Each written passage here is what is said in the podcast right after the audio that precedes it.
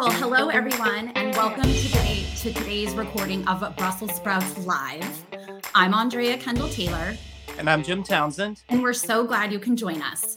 Today, as Richard said, we have a very special edition of Brussels Sprouts. Not only are we here as part of CNAS's annual conference, but even more importantly, sorry, Richard, uh, we are celebrating the podcast's five year anniversary. And Jim and I thought there was no better way to celebrate Brussels Sprouts' anniversary than by bringing back the co founder, the co creator of Brussels Sprouts, uh, Ambassador Julie Smith, who, as our listeners know, has gone on to much bigger things in her current role as the US ambassador to NATO. So, Julie, Ambassador Smith, um, welcome back to Brussels Sprouts. Uh, so then Jim and I were thinking if we're bringing in Ambassador Smith back to the podcast, how are we going to really outdo ourselves and take things over the top to make this a special celebration to really remember? And the answer to that question was crystal clear. Uh, we knew we had to bring back to Brussels sprouts NATO Secretary Jens Stoltenberg, I think someone who encapsulates the spirit and strength of the transatlantic alliance. Uh, so, without further ado, I am really excited to welcome back to Brussels sprouts uh, Secretary General Jens Stoltenberg. Um, it's such an honor to have you join us today. And I think just looking at this screen, I'm overwhelmed. And I have to say, I can't think of a better way to mark the anniversary of the podcast. Um, and I want to point out, Secretary General, that you were uh, on the podcast back in 2017. So I think, in a sense, we've really brought things full circle for the five year anniversary. So this is really fantastic. And I'm really looking forward to our conversation. So I want to jump right in. One quick note before I do, I want to let all of the listeners know that you can also submit questions for the Secretary General and Ambassador Smith. So if you have a question and you want to hear it included as part of our podcast recording, please use the chat box uh, at cnas.org uh, forward slash live or tweet at us using the hashtag CNAS 2023. Okay, Secretary General, I'd love to start with you. And I want to start our discussion where I think our listeners are entirely focused, and that is on Ukraine's offensive. Many indicators suggest indicate that it has started, and we know that there's really a lot at stake. Um, in many ways, it will be Ukraine's ability to retake territory and to demonstrate that it can use Western equipment to good effect that will shape future levels of support for Kiev. But I also think we understand, um, and there that there's a good chance that the offensive will not be decisive, meaning that we can't necessarily expect that it will push Putin to the negotiating table and bring an end to the war. And so, my question is can you tell us about the West's long term plan to support Ukraine and how you see NATO's role in that? But let me, I will say some words about that in a moment. Let me first thank you for having me on this uh, podcast, and it's great to be back, and a great honor to be here together with Ambassador Julie Smith, because uh, I was actually not aware that she was a co-founder of this podcast, so that makes it uh, even greater pleasure to to be here to celebrate the, the fifth anniversary, and uh, and I think it is important that we have podcasts like uh, this one to, to, to, to ensure that there is focus, uh, a platform to discuss and to address the importance of uh, the transatlantic bond and how we uh, ensure that that uh, prevails and is actually strengthened in a more dangerous world. And, uh, and Ambassador Smith, she, she really demonstrates her leadership and her commitment to this alliance every day here at NATO. So we are glad that she's not working with you, but actually working with us here at, here at, at NATO. Um, then, on the offensive, uh, well, what we have seen is that there, there, there is now more fighting going on uh, along the, uh, the front lines. Um, uh, I'm always very careful uh, not going into the operational details because I think that's really for the Ukrainians uh, to to tell. And you also seen this video they have put out on the social media, where actually calling on everyone to be to not say so much about the the the, the counter offensive, the, the operational details.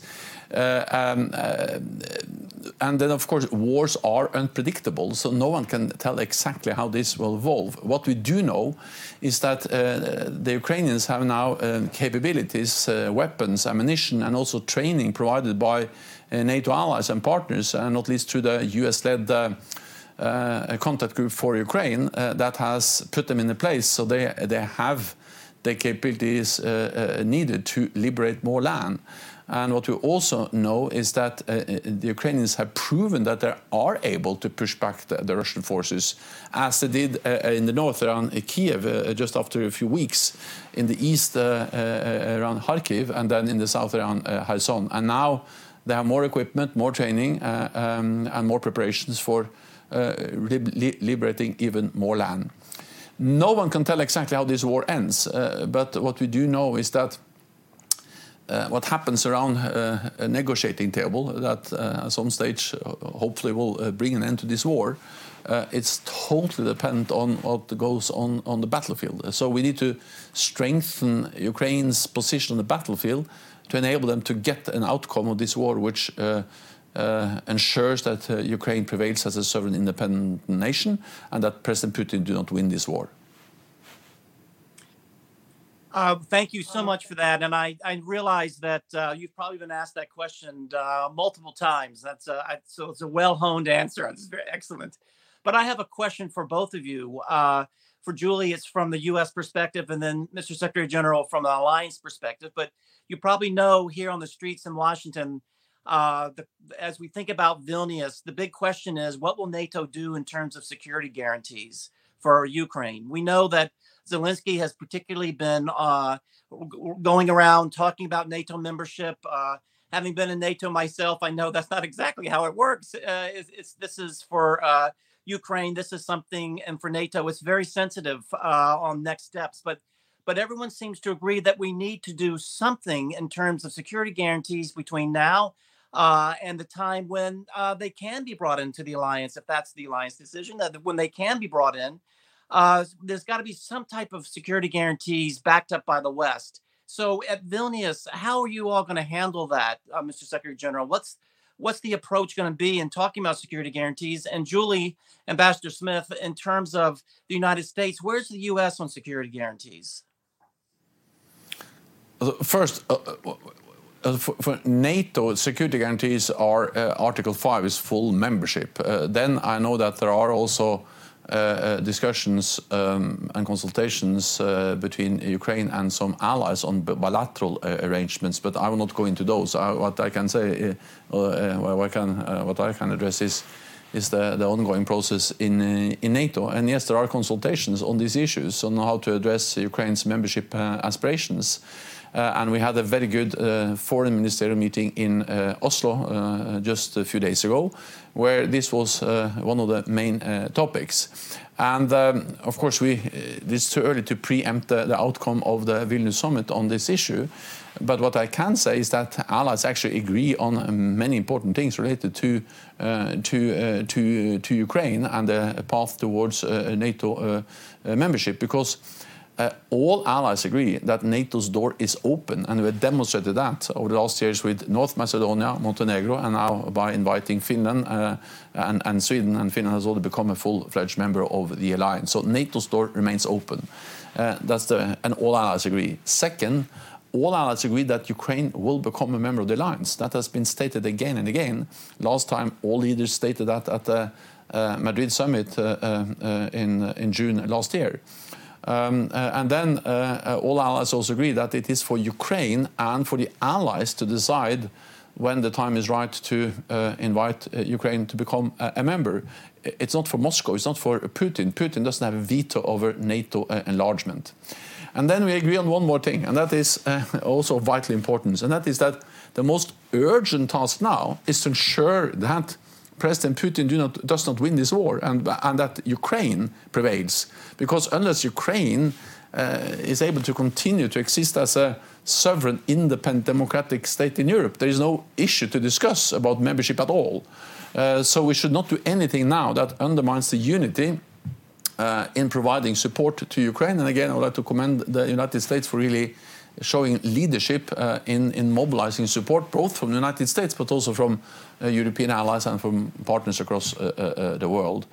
Um, uh, the reason why we need to address the, issue of security arrangements, assurances, and also at some stage membership is that when this war ends, uh, we, uh, we have to have uh, arrangements in place that ensure that this is just not a kind of a pause where President Putin is able to rest and reconstitute and relocate its forces for yet another attack.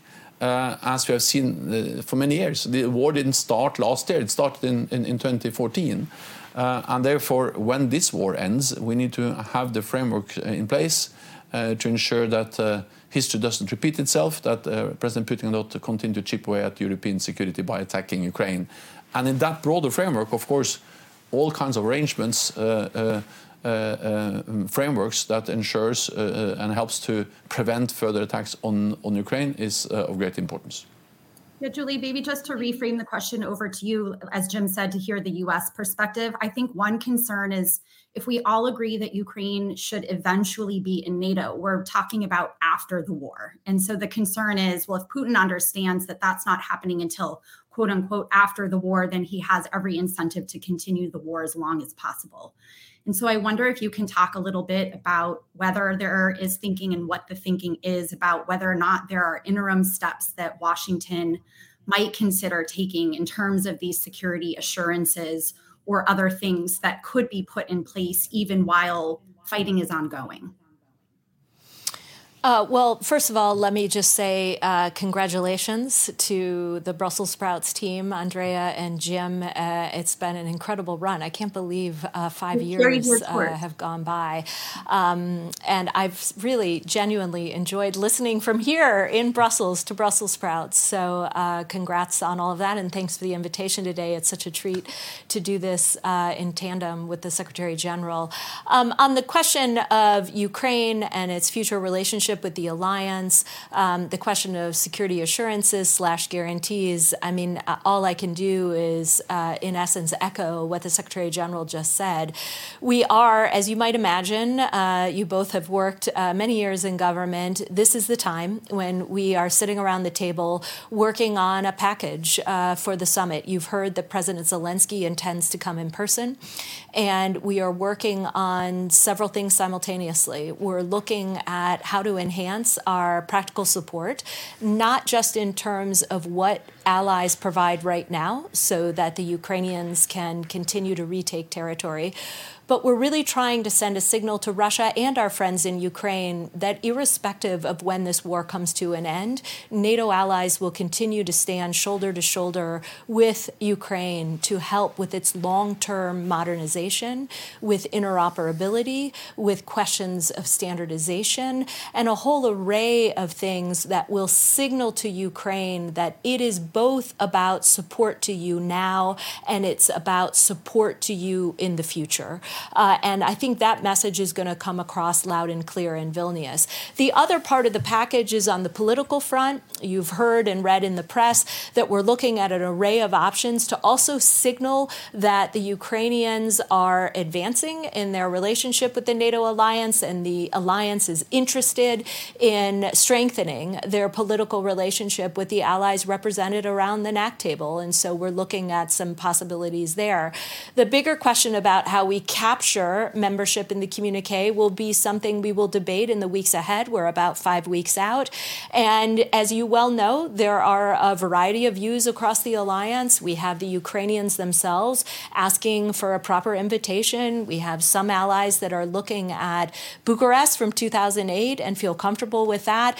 And in between is a lot of gray space. And I think over the next five weeks, we are going to find the place where we can address Ukraine's concerns. We can signal signal to the Ukrainian people that NATO is interested in this relationship for the long haul and that Russia will not succeed in getting all of us to look away. Obviously, Putin thought we would eventually get distracted and lose interest in Ukraine, but we can say, sitting here in the halls of NATO, that's not happening. And unity remains firm. Uh, of course, we have our challenges at times um, with all of the assistance that's being provided. That obviously gets harder um, each and every week that takes by. But the commitment to keep supporting Ukraine so that they can ultimately prevail is rock solid, and we'll be able to send that message loud and clear in Vilnius. Wonderful. Thanks. Um, thanks to both Secretary General. I want to ask you a little bit of a spicy question. Um, some um, critics out there have said, or some voices out there have said that NATO was brain dead and that it was Vladimir Putin that revitalized the drifting alliance. Um, the argument would be that it wasn't really until the re invasion that the alliance became truly attuned to the threats that Russia poses. Um, I have my own views, but I want to put it to you to hear was it NATO or was it NATO members, some NATO members that were brain dead ahead of the invasion? NATO was very much aware of this uh, uh in, invasion that uh, that Russia was planning and building up for an invasion of uh, of the the of of Ukraine uh, because uh, the United States, all the NATO allies, and also NATO took part in, in, in the efforts of sharing information to to to share with the broader public that actually now President Putin, Russia was planning for a full-scale invasion of Ukraine, and and this was made public in the fall of 2021. But more important than actually sharing that information, which was I think very important. Um, uh, uh, uh NATO has seen a pattern for many years. Uh, and we have responded to that because again it didn't start in uh, in February 2022 uh, it, started in Ukraine in, the spring of 2014. Uh, and since 2014, uh, with the first illegal annexation of Crimea, and then a few weeks later, the, uh, Russia uh, taking control over eastern Donbass, NATO has implemented over all these uh, nine years now the biggest adaptation of the alliance in NATO's modern history uh, with more combat-ready troops for the first time in our history, uh, combat or battle groups in the eastern part of the alliance. That's something we agreed in 2016 after some discussions, but we, we actually made that, that decision. Uh, and then uh, before 2014, all allies were reducing defense spending. After 2014, all allies across Europe and Canada, and of course the United States leading uh, defense spending, has increased or have increased defense spending significantly, added 350 billion extra dollars across Europe and, and Canada. Um, uh, and then you have established new uh, defense domains like cyber and so on. So, so, so, so NATO's, NATO is the most successful alliance in history, uh, alliance in history for two reasons. First, our unity, but the second reason is that we have been able to change when the world is changing. For 40 years, we deterred uh, Russia uh, or the Soviet Union uh, uh, and the Warsaw Pact. Then the, the, the, Cold War ended, and, and, and, and we helped to end ethnic wars in the Balkans, in Bosnia and Herzegovina, uh, Serbia, Kosovo. Then, after 9 11, we were on the front line in, in the fight against terrorism. And then, over the last years, especially since 2014, uh, we have turned away from, what should I say, big out of area operations to really build up collective defense uh, uh, uh here uh, in, uh, in Europe. So when the invasion happened, last year, the full-scale invasion happened last year, NATO was, was prepared, partly because we had shared intelligence, uh, but also partly uh, uh, because we had already implemented this big, biggest adaptation of the alliance in, in decades. So, so so, so NATO continues to adapt. That's the reason why we uh, are successful. And that adaptation didn't start last year. It started actually in 2014 after the illegal annexation of Crimea. Well, thank you very much. Well, the uh, history you recited is so familiar, and it's a great story of particularly moving from the Wales summit to what we'll see in Vilnius, I'm sure. And then the Washington summit coming up too is going to be a trajectory that I think none of us saw, you know, 20 years ago, 25 years ago, and yet there we are. But I tell you, what you've laid out is a is a is a story of NATO adaptation that has really uh, been strong, and I just hope that that will continue after Vilnius uh, into the future. That uh, we can keep that momentum going. But let me take us to another part of your your AOR, your area of responsibility that's cropped up uh, and that's the Balkans. Uh, and uh, that's really actually a reminder to our listeners that it's not all about Russia, Ukraine. We've got problems uh, in Europe and the South as well. Uh, we have violence uh, breakouts in even a worse, a worse way. A couple of days ago, NATO peacekeepers were hurt. it looks like Kosovo and the Serbian governments are spoiling for a fight, and NATO's in the middle of that too. And I'm sure that you and Ambassador Smith got phone calls in the middle of the night uh, saying we've got to do something. So let me ask both of you, both from the United States perspective, Ambassador Smith, what uh, what Washington is trying to do about the situation, but particularly at NATO uh, dealing with KFOR. How are things looking in terms of the way ahead for dealing with the Balkans? Well, uh, first of all, thanks for the reminder because, of course, you're right. Um, we often talk about a 360 degree approach around here inside the NATO alliance, which means we have to be prepared to deal with any potential threats, challenges, crises that come at us from all angles, not just in regards to what's going on in Ukraine, which is our top priority, but in places like the Balkans. And you're right. In recent days, we've seen uh, some violence. We had uh, a couple of dozen of KFOR soldiers serving there as part of the NATO presence, injured, uh, some seriously injured. Um, immediately, we set to work inside here at the NATO alliance and working individually, uh, messaging our friends both in Kosovo and Serbia that we wanted the violence to end, we wanted an immediate uh, de escalation, and that the only path forward is the EU led dialogue, the EU facilitated dialogue. And here it's, it's quite interesting because because you have this NATO presence on the ground in the Balkans, and yet it is the EU that is laying out the path forward towards no- normalization, which we believe is the only path that you can take. So, this is an interesting dynamic where both the EU and NATO are heavily engaged and involved. We've had several folks travel down into the region just over the last couple of days, both from Europe and the United States. We're working hand in glove, but it's a good reminder that we're on our our toes, that NATO has a presence in other parts of the continent. Um, also has a mission in Iraq, by the way, that sometimes uh, folks I think forget or don't uh, don't adequately appreciate. So we are focused on this. We do, obviously don't want to see any sort of conflict uh, emerge here, any more violence, and we are focused on it like a laser. And um, it is a reminder that NATO is on the ground and playing an active role there in providing security in the Western Balkans.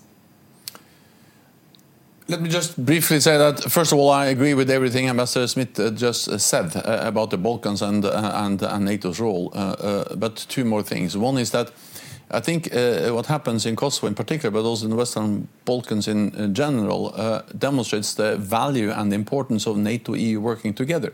And we really do that. Uh, for instance, in Kosovo, we have the NATO troops, we have the KFOR troops, uh, supporting and facilitating the diplomatic efforts of the European Union. And uh, that's really an example of how we can work together in addressing a common uh, challenge in our common neighborhood. Um, then, eh, of course, the attacks on the KFOR uh, eh, eh, forces is absolutely unacceptable. Uh, and we have also uh, reinforced our presence with several hundred, 700 extra forces from our operational reserve, mainly Turkish forces, to, to, to, further strengthen our presence in a, in, in a more tense and difficult situation in, in, in Kosovo there are challenges, there are problems, uh, and, uh, and, and we have seen some setbacks. But let me also remind you of that fact that the Western Balkans in, in, in total uh, is actually also uh, uh many, there are also many success stories. I mean, not so long, also, in, in, the 1990s we have brutal ethnic wars with thousands of killed. Uh, then NATO played a key role in ending both those roles, both those wars. And, and, then since then, um, we have had presence in, in, in, in Kosovo, uh, military presence. We have headquarters in Sarajevo. Uh, we have uh, deep political engagement in the region. And several of the former Yugoslav uh, republics, which are now independent nations, are members of NATO. Of course, both uh, Slovenia and, uh, and Croatia for many years, but most, more recently, uh, Montenegro and North, uh, North Macedonia. So, so yes, there are problems, and yes, there are unsolved issues. But, but, but I've been, I spent a lot of time in Montenegro and North Macedonia because they became members during my tenure as Secretary General, and and and the, and, the, and, and, and what this has made for those countries, the, the way it has helped to, to, to, to move them towards integration in the Euro-Atlantic family, and also helped to facilitate investments, prosperity, a more stable framework for also economic growth uh, has been enormous. So, so we should also appreciate all the progress that has been made, while we of course continue to address the unsolved uh, tensions and issues. Yeah, it's a great question, Jim, because it does remind that there's multiple challenge challenges that NATO has to deal with simultaneously, and maybe we can touch on some of those in a second. The China question, resilience, critical infrastructure, all of those things, but those challenges are balanced against like the, the acute challenge that Russia poses. And I want to ask then Secretary General about how NATO is thinking about right sizing the Russia challenge. You know, Secretary Blinken was um, out just recently saying that Russia has the second strongest military in just Ukraine. And so I wonder do you hear anything from allies about, well, if the Russian military can't even be successful and defeat Ukraine, then why is it that you're asking us to increase defense spending? Um, I just want to ask, you know, when when you're thinking about right sizing the challenge, we don't want to overestimate it because it takes away resources and attention from the other critical challenges that NATO has to address. So, how do you think about the appropriate level of military resources to devote against um, to devote to defending against Russia moving forward? We live in a more dangerous world. We have uh, uh, Russia as a neighbor which has been willing to use military force against neighbors not once but several times over the last years, starting actually with Georgia in 2008. Uh, uh, we have terrorism. Uh, we have uh, uh, nuclear proliferation. And then uh, we don't regard China as a threat, but, but China is investing heavily in new modern capabilities, including uh, more and more advanced and long-range uh, nuclear uh, missiles. So, uh, so all this instability and all these challenges just makes it necessary for us to invest more in defense. And we have to remember that until the end of the Cold War, the average in Europe was roughly 3% of GDP for defense and now we are uh, also we are still not at two as an average. So so so it's not that much we are asking for. We are asking to to after the end of the Cold War we reduce defense spending, and in one way I understand that allies reduce defense spending. I did that myself as a Minister of Finance in Norway in the 1990s. But when, if you reduce defense spending when tensions are going down, you have to be able to increase the defense spending when tensions are going up, and 2% is not actually that, uh, that much. The reality is that it's a minimum to, to, to pay for all the capabilities and the forces uh, we, uh, we, uh, we uh, uh, need. And, and second, I think, yes, Russia has suffered or has, has paid the high price for, for, for the brutal invasion of Ukraine. And President Putin uh, made several big strategic mistakes when he invaded uh, uh, Ukraine. One was to totally underestimate the Ukrainians, their bravery, their courage, their ability to fight back. The other big mistake was to underestimate NATO uh, and, uh, and uh, NATO allies and partners in our resolve to support Ukraine, to stand united, and to stand by Ukraine for as long as it takes. And again, the US has really demonstrated leadership in a way that has inspired all of us to, to, uh, to, uh, to step up. Um, and then I think also President Putin totally underestimated the political impact on countries like Finland and Sweden. He wanted less NATO, he's getting more NATO on his borders with Finland and Sweden in. But we should not make the mistake to underestimate Russia because what they uh, what they lack in in quality in uh, they have bad morale, bad equipment, bad training, bad leadership, bad lo logistics. But what they lack in quality, they compensate in quantity, and quantity has a quality in itself, as the generals keep on uh, telling uh, us. Uh, and, and, and we see that they're mobilizing more uh, forces. Um, uh, we also know that uh, they have um, had big losses for the land forces, but they have air and naval forces which have also hardly suffered any uh, losses, of a few losses, um, uh, with some exemptions. Uh, and then they have cyber, and then of course Russia remains a nuclear power. So, so, so we should not make the mistake to underestimate Russia. This, and even when the fighting stops in Ukraine, this will have long-lasting consequences for the security in Europe, and, we need to invest more in defense in a more dangerous world. At, Vilnius, in just a few weeks, um, my understanding is, uh, from what I've heard on the street, is that uh, NATO plans to roll out, uh, or at least talk about, this big military operational plan, which is going to require nations to put more forces forward and uh, and do a lot of things uh, that we should be doing in a situation like this militarily, but that will be expensive. Uh, and so at Vilnius, uh, uh, will there be changes at all to the uh, to the, the various commitments that we want nations to make, i.e., two percent should be a, a, floor, not a ceiling. We want nations to go up to three and a half percent. Sanctions, if, if nations don't, I'm sure that's not going to happen. But I mean, how are we going to get nations to pay not just for uh, replenishing what they've provided Ukraine or and to make up deficits that they already have, but to pay for a new plan uh, that the military authorities have been working on? Uh, any any any insight into what can happen in Vilnius to try to get us that way? Uh, will the U.S. pound the table, uh, Ambassador Smith? we will, without a doubt, Jim, continue to press allies uh, to meet the defense investment pledge. And there's going to be a couple of different moving parts to the summit in Vilnius. First and foremost, uh, above and beyond the question of Ukraine and NATO's relationship with Ukraine. So, on deterrence and defense specifically, we're going to be rolling out new regional plans. This is a big deal because we're going to have plans in place to protect every inch of NATO's territory. These are also going to be multi multi domain plans, which is important, that includes other aspects um, like cyber. We're going to have a new C2 structure that will be paired with the regional plans. And lastly, we're going to say something about resourcing, which gets to your point about what comes after the Defense Investment Pledge.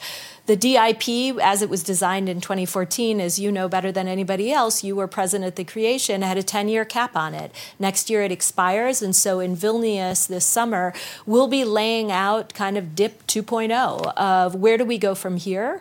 I think where allies are united at the moment is focusing very much on ensuring that 2% is an enduring commitment. It is a floor, not a ceiling. And there will be language on this. Again, we're in the process of negotiating that literally in real time here in NATO headquarters with all of the allies. But when you put all of this together, when you put the regional plans with the force posture changes we made last year, by the way, and adding four uh, multinational battalions, when you add that to the new C2 structure and the DIP 2.0, we're going to be in a whole new world in terms of the requirements that allies will have to meet, clarity on what the responsibilities are for each individual ally. We're going to increase the level of readiness. We're going to have a bigger pool of forces from which to draw, but you're absolutely right. It will require countries to deliver on the 2%. Now, right now, uh, by any count, we have about seven or eight allies. We expect that number to be significantly bigger next year in 2024, with more coming in about 2025, 2026. So there's good news here on the resourcing front, but the United States will continue to push. Um, and with the Secretary General's help and his leadership in ensuring that all allies meet those resourcing requirements so we can deliver on the plans that we're rolling out in Vilnius. Julie, quick follow up, and Secretary General, then we'll come to you. But um, can you talk to us a little bit about? I mean, so obviously in the United States, China remains a key priority uh, and a central focus. So you've talked about the how much, that you know, that the two percent is a floor, not a ceiling. Um, but then there's the question of how allies are spending that money. And I get that the regional plans gets at some of that. But can you talk a little bit about um, and whether there are conversations about NATO member states spending on things that the United States might need to draw down in the event that tensions rise in the Indo Pacific? Is that something that you think allies are attuned to and that is driving conversations about how allies should spend? Well, here's what's driving the conversation on that front. It's largely tied to the strategic concept that was rolled out last year. And there we cite two main threats, as the Secretary General previously noted it's Russia and terrorism. But what was really important about that strategic concept was that it included mention of the PRC for the first time. And that's important because now all allies agree there is consensus that these challenges merit our attention, and not just because of what China is doing in its own neighborhood, but because of what China is doing in and around the Euro Atlantic neighborhood. We are talking increasingly here at NATO about malicious cyber attacks, about disinformation, about malign influence, um, about economic coercion, and uh, attempts to, in essence, erode the rules based order or erode our technological edge. And because of that, the alliance now is in the process of fleshing out a variety of policies and tools to cope with those challenges. How do we build resilience here? How do we protect critical infrastructure? How do we work with the European Union on cyber attacks? So, this will be part of our future agenda. I know Jim referenced this earlier. For all the obvious reasons, Ukraine is the top order priority, no question about that. But speaking to NATO's adaptability, the alliance is simultaneously taking on new challenges emerging and disruptive technologies. There's a whole list here, and that does get us to the resourcing question to acknowledge those challenges in the strategic concept, pair them with the threats of Russia and terrorism, really gets you to the point where you can easily justify why this type of spending is necessary.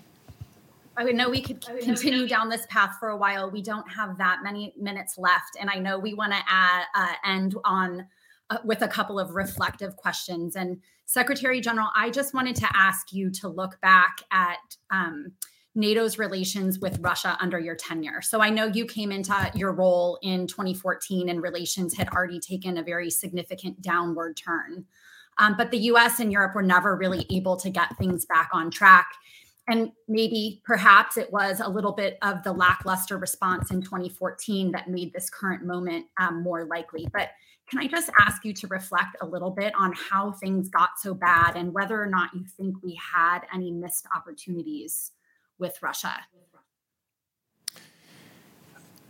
NATO and the West and NATO allies, we really tried uh, to uh, create and to establish a better relationship with uh, Russia after the end of the Cold War. Uh, we established a NATO-Russia Council. We had a founding act between NATO and uh, and uh, and Russia, and uh, and both as NATO but also as individual allies, and the United States, uh, uh, of course, really made a lot of efforts in those decades to really change our relationship with with Russia. And I was part of that in my previous capacity as a, a Norwegian politician for 10 years, also prime minister, and and in Norway, in the high north, we were actually able to to develop good working relationship, a good cooperation with uh, with Russia. Uh, uh, the, as, I, um, as, I, met President Putin many times, we discussed everything from uh, energy project up in the Barents Sea to a delimitation line that we negotiated and agreed in the Sea and the Barents Sea. Uh, um, um, environment, fisheries, we had a lot of cooperation up in the north. Uh, and I strongly believed in the NATO idea of deterrence, defense, and dialogue. Um, and uh, but but then Russia has deliberately chose another path. They, they, they, they, they, didn't they didn't they, didn't have the courage to really engage and to try to build down historical uh, uh, differences. That has been possible before the Nordic countries, the Swedes and the Danes and the, and the Finns and the Norwegians, we used to fight uh, for centuries, and now we're the best friends in the world. Uh, and if you look at the rest of Europe, uh, you, uh, the United Kingdom, France, Germany, they, they also used to, to be different sides of wars that have ravaged uh, Europe for, uh, for, for centuries, and now they're best friends and allies in NATO and the European Union. So, of course, you could it was right to hope for something similar to happen in our relationship with Russia. But then gradually we saw that Russia was um, uh, walking away with uh, um, actions against Georgia, Ukraine, and other countries, where they try to re-establish spheres of influence where big uh, nations control what smaller neighbors can do. And then NATO uh, gradually, uh, of course, need to emphasize more, not dialogue, but the deterrence uh, and defense and, and in particular since since 2014. So you can always have a kind of academic uh, discussion, and I, that's important about what could have been different. But the overall picture is that we really tried uh, from from the NATO side to engage with Russia.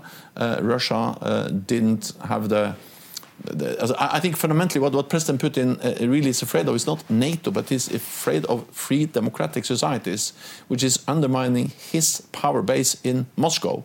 And that's also the reason why he don't want to see a successful, free, independent, democratic Ukraine, because that really challenged his idea of uh, uh, how to uh, govern and rule and to, to remain in power in, uh, in, uh, in Russia yeah, if it's possible in Ukraine, it must be possible in, in Russia also. Yeah, that's the fear. But Jim, over to you for our last question.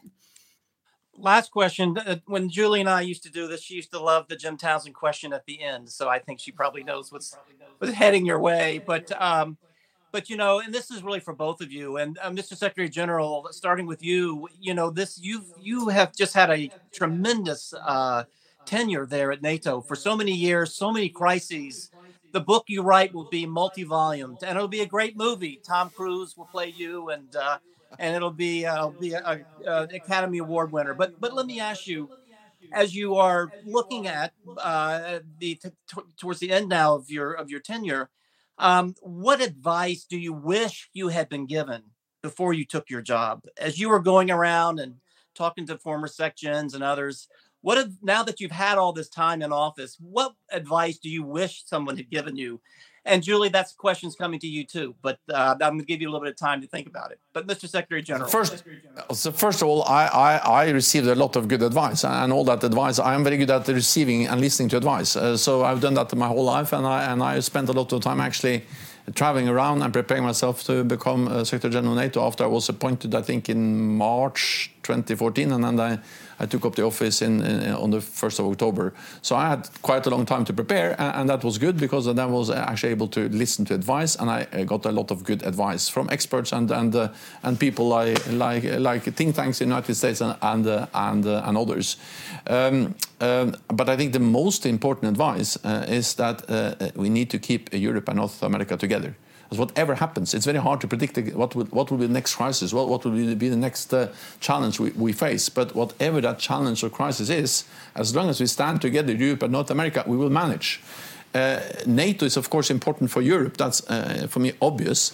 But it's also important for the United States. It's a huge advantage for the United States to have uh, 30 friends and allies in, uh, in NATO. Uh, no other major power, China, Russia, doesn't have anything like, like that and that makes also the United States safer and stronger. And in particular, if you are afraid of the size of uh, of China, their, their, their budgets, their their, their, their economy, uh, and, and and also what they do now do when it comes to comes to uh, technology, then it's it's a great thing to have friends and allies. And as long as we stay together, Europe and North America, we will manage everything. Well, that's a wonderful answer, and I, I would have thought it would have been don't eat the cheval uh, plate that they serve in the cafeteria. But uh, that's the advice I wish I had gotten. I had that, and then someone told me I shouldn't have. But Julie, over to you. What advice? what advice you would have received? Uh, it's hard. Uh, first of all, I've only been in the seat uh, for about a year and a half, so I don't feel like I have tremendous wisdom. Certainly not the same level of experience that the Secretary General brings to bear here each and every day. Um, I too was given uh, plenty of terrific advice um, by folks who know NATO inside and out, like the two of you, but also from former perm reps. Um, a lot of stress on the importance of listening and learning before you jump in. And um, I tried to heed that advice when I came in and spend a lot of time listening to the allies.